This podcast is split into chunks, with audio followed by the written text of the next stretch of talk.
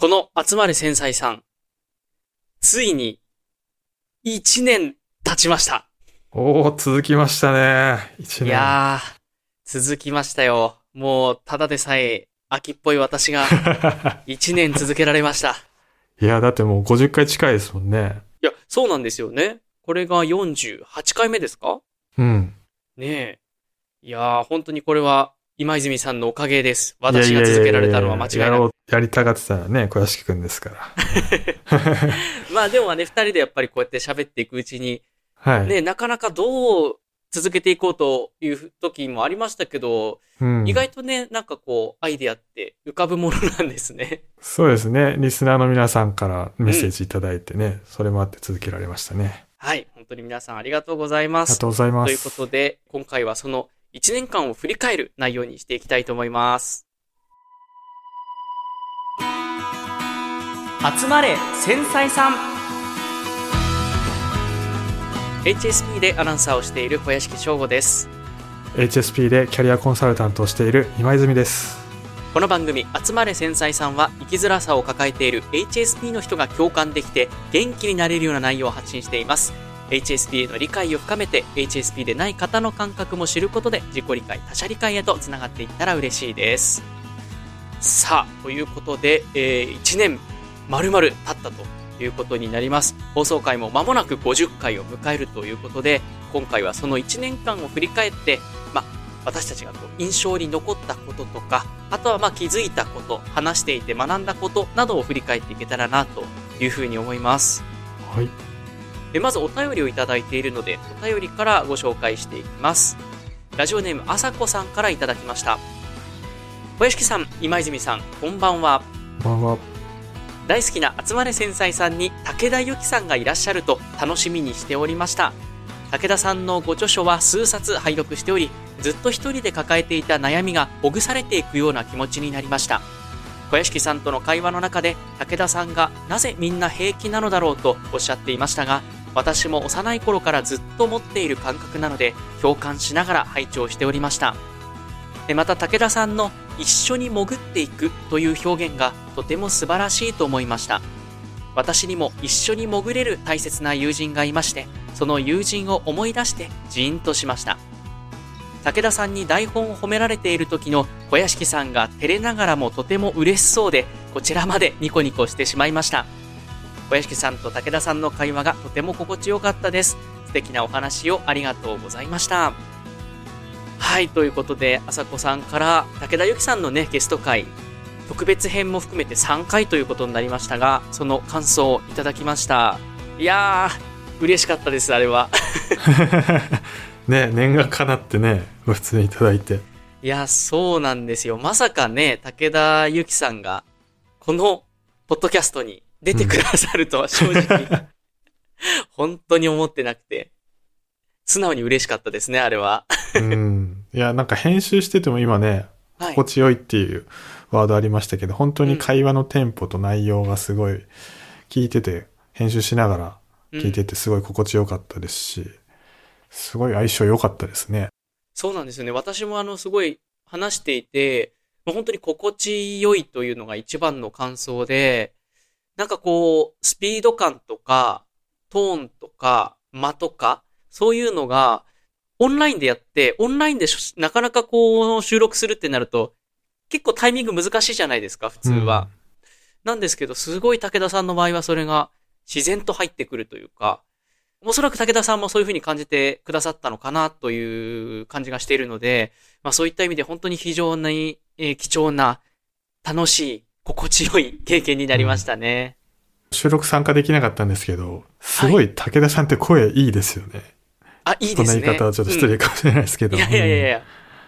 癒し系でこう、スーッとそれこそね、入ってくるって感じがしますよね。うん。あの声でカウンセリング受けられたらすごいね、うんなんか安心してお話できそうですよね。なんかそのやっぱり、単純にこう話す内容とかだけじゃなくて、それこそこう、話し方とか、うん。声のまあ高さとかも、やっぱりその、本当 HSP の方って持って生まれた、ある種こう特徴というか、うん、そういう部分も活かしていくことで本当に素晴らしい本質を持っていらっしゃるんだなっていうのを武田さんと話しててすごく感じましたね、それを。うん。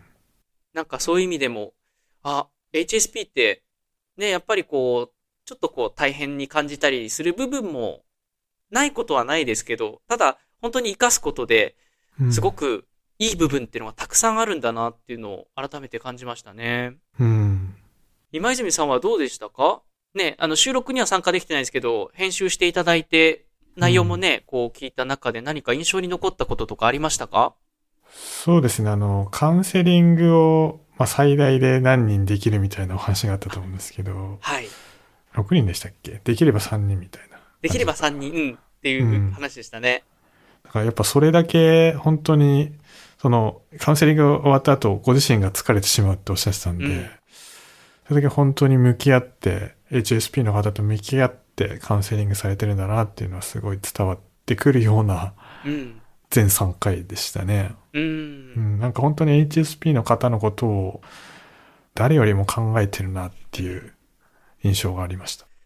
本当そうですよね。このポッドキャストに出てくださったのも、やっぱりその HSP の方とつながりたい、HSP のためになりたいっていうことから本当に快く受けてくださったんで、うん。ね、私たちもなんかそういうこう、バトンをつなぐというか、少しでも多くの方を巻き込みながら、ちょっとでもね、この HSP の内容を発信することで、世の中の役に立てたらなというのを改めて感じた次第でしたね。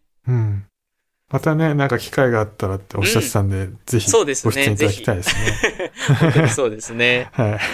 まあ、それがやっぱりこの直近のポッドキャストだと私も一番印象に残った、えーうんそんな回だったんですけど、今泉さんどうですか？この48回目になるわけですけど、はいなんかこう印象に残ってる回とかありました、はい。そうですね。もうだいぶ前になっちゃうんですけど、うん。まあエピソードに昨年の2月ぐらいですかね。まあ2回目の配信のエピソードですけれども、うん HSP セルフテストを受けてみてっていうあ回ですね。あ、あの、今泉さんがはい。繊細さんだっていうのが 判明した回でしたね。コンセプトをぶち壊すという、この番 HSP 組のと。HSP じゃない人でお送りする予定が、そうだった二人とも実は HSP でしたってことでしたね。はい。HSP じゃない人の観点でいろいろと小屋敷くんにうん。教えてもらおうと思ったら、まさかの自分もそうだったっていう。まあでもなんか、そんな感じはしたんですよね。1回目の HSP と生まれつきの個性っていう小屋敷くんはの HSP の特性の話を聞いたときに。うん。だからやっぱりかってなりましたね。なるほど。自分でもちょっとそうかもなっていう感覚はあったんですね。はい。まあこの回からずっといろんなことを学ばせていただきましたね。うーん。こう自分で何か自己理解が進んだみたいな感覚ありました？そうですね。やっぱり気を使う人だねって言われうん。てたんですよね、ずっと。気を使う人。はい。で、それがなんか引っかかってたんですよね。うん。良くも悪くも。うん。でもそれ HSP の、まあ、特性だって分かってから、なんかちょっと楽になったというか、別に悪いことでもないし、うん。っていう風に捉えられるようになったのは良かったかもしれないですね。確かに HSP の方ってなんかその気にしちゃう自分をさらに気にしちゃうじゃないですけど、うんどこかそうなってしまう自分をちょっと否定してしまうようなところもありますもんね。うん、そうですね。あと、まあ私、ラジオとかポッドキャストの収録を仕事にしてるわけですけれども、はい。収録、まあ好きなんですけど、うん。終わった後それこそどっと疲れるんですよ。ああ、疲れが来る。はい。先ほどのあの武田さんのお話じゃないですけど、うん。まあ気を使いすぎるっていうのはあるでしょうし、まあ人のエネルギーを受けすぎやすいのかもうん。しれなくて。で、それがなんか好きな仕事なのになんでこんな疲れんだろうってずっと悩みとまではいかないですけど、うん。気になっていた点だったので、これも HSP の気質なのかなと思えるようになってから、うん。仕方ないと思って、仕事の 前後の調整とかも考えるようになりましたね。そっかそっか、スケジュール感とかも、まあある程度自分に合わせて、多少ね、はいあの、融通が効く部分は効かせてって感じですかね。そうですね。一日に詰め込み、収録を詰め込みすぎないとか。はい。確かにそういう部分でこう自分が分かってくると、うん。日常のね、過ごし方とか、それこそ仕事の、まあ、入れ方とかも若干ね、変わってくる部分はあると思うので、うん。それは確かに今泉さんにとってもこう、自分への理解が進んだ一つのいい部分だったかもしれないですね。はい。うん詳しく他に何かありましたか？そうですね。私はやっぱり話してて、うん。こう一番自分の中で印象に残ってたのが対人関係に関するところかなっていう。はい。いくつか何回かね、テーマでいろいろ取り上げてきたとは思うんですけど、まあ、例えばあの、アドラー心理学うん。を使いながら、HSP の人がアドラー心理学をどう受け入れて、どう向き合っていったらいいかみたいなのを、ちょっと私なりの解釈をお伝えした時とか、うん。あとはあの人間関係の262の法則、はいはい。どうやってもね、好ましく思ってくれない人が必ずいるっていう、その現実とどう向き合うかとか、まあ、あとあの、苦手な方との距離感。うん。みたいな、こう、距離感でお送りしたテーマの時もあったと思うんですけど、うんやっぱあの辺はこう話していても、自分の中で分かってきた部分と、まだまだこう、試行錯誤の途中というか、なかなか難しいよなって感じている部分もあったんで、うん。結構皆さんのそのお便り、後に感想として送られてきたお便り読んでも、結構、あ、皆さんやっぱそこで悩まれてるんだなっていううのをん。改めて実感しましたね。うん。人間関係で言うと、エニアグラムとかもね、詳しく学ばれてるから、なんかそこら辺もうん。うまいこと掛け算しながらそうできそうすねです。よね。うん。そうなんですよ。実はあの、今後、この、ポッドキャストのテーマとして、エニアグラムというのをぜひ扱っていきたいなと思ってまして、そのあたり、まあちょっと今準備中なので、うん。まだ今すぐはできないんですけど、近いところで、えー何かそういう、ポッドキャストをテーマでお送りできたらなとは思っているので、ぜひ、うんあの、皆さんも楽しみに待っていただけたらというふうに思いますね。はい。楽しみですね。はい。まあもうとにかく1年近くお送りしてきてね、今48回目ということになるんですけど、実はね、ここである大切なお伝えがね、あるんですよね。そうですね。あの、私がちょっとそろそろはい50回を記念に番組から卒業しようかなと思っております。そうなんですよ。今泉さんがね、卒業されてしまうんですいやいよ。やいや、1年続けたって話の後にいなくなっていって。ね、2年目、3年目とこう期待させて大変申し訳ないんですけど、いやいやいやいや。いや、でもね、本当にあの、改めて、この1年間振り返っても、正直こんなに続くと思ってませんでした、私はそうですよ。ね。ううんん。半年はやりたいなとは言ってましたうん、そう、ね。半年やりたいし、毎週やるのって、うん改めてこの年末年始ね、ちょっとこう、スケジュール、うん。一旦お休みということで、今回久々の収録になったんですけど、うん。よくあんな毎週のように収録してたなって、今思いますよね、すごく。本当ですよね。しかも、うん結構ね、スケジュールなかなか合わなかったですけど、なんとか合わせてみたいなんですよ。いや、本当に、特に今泉さんはあの、ね、このポッドキャストだけじゃなくて、いろんなポッドキャストを仕事でも、仕事じゃない部分でもいろいろ担当されて、いや、本当にたくさん、それこそキャリコンの仕事もあってというところで、いやいやいや、いつもそれを言ったらね、小林くんもアナウンいやいやいやサーとしていろんな私はもう番組出て喋りたくて喋ってるだけなんで。いや、でも本当に改めて、私の方でもすごく助けていただいて、いやいやいや楽しく本当に1年間お送りすることができたなっていうのをすごく感じてますので、私も喋れて楽しかったですし、すごい学びがはい。ね、毎週あって、うん。楽しみな時間でした。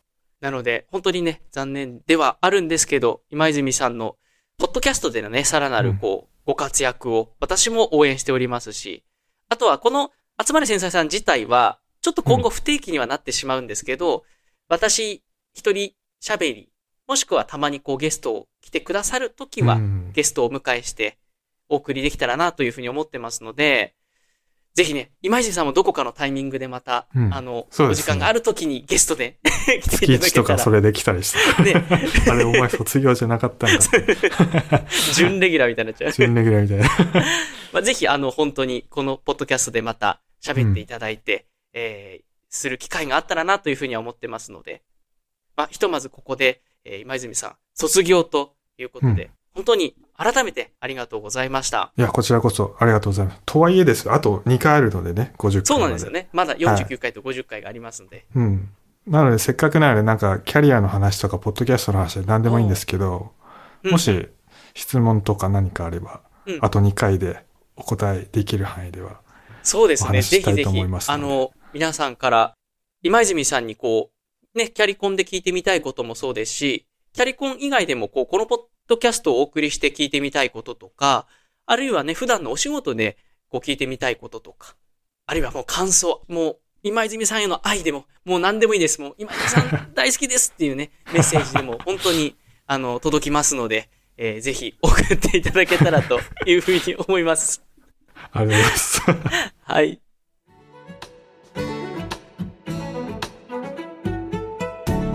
えー、集まれ繊細さんお送りしてきました。えー、今泉さんが50回目で卒業ということで、えー、発表させていただきましたが、改めて今回感想いかがでしたか？いや本当よく1年ね続けられたなと思いますし、これは聞いてくださったりあとメッセージをくれる皆さんのおかげだと思いますので番組はねこれからも続くのでぜひまた聞いていただいたりお手紙いただけると嬉しいなと思います。はい。ぜひぜひ今泉さんへのメッセージたくさんお待ちしておりますので、えー来週、再来週分ではあるんですけど、ちょっと収録がね、早めに行ってしまう可能性もありますので、この放送回を聞いてすぐにぜひメッセージを送っていただけたらというふうに思います。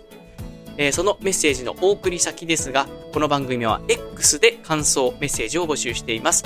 ハッシュタグ、繊細ポットをつけてポスト、えー、投稿してください。繊細は漢字、ポットはカタカナです。はい、また番組概要欄にメッセージフォームの URL を記載しております。こちらからですと匿名でご投稿できますので、ぜひこちらもご活用ください。はい、たくさんお待ちしております。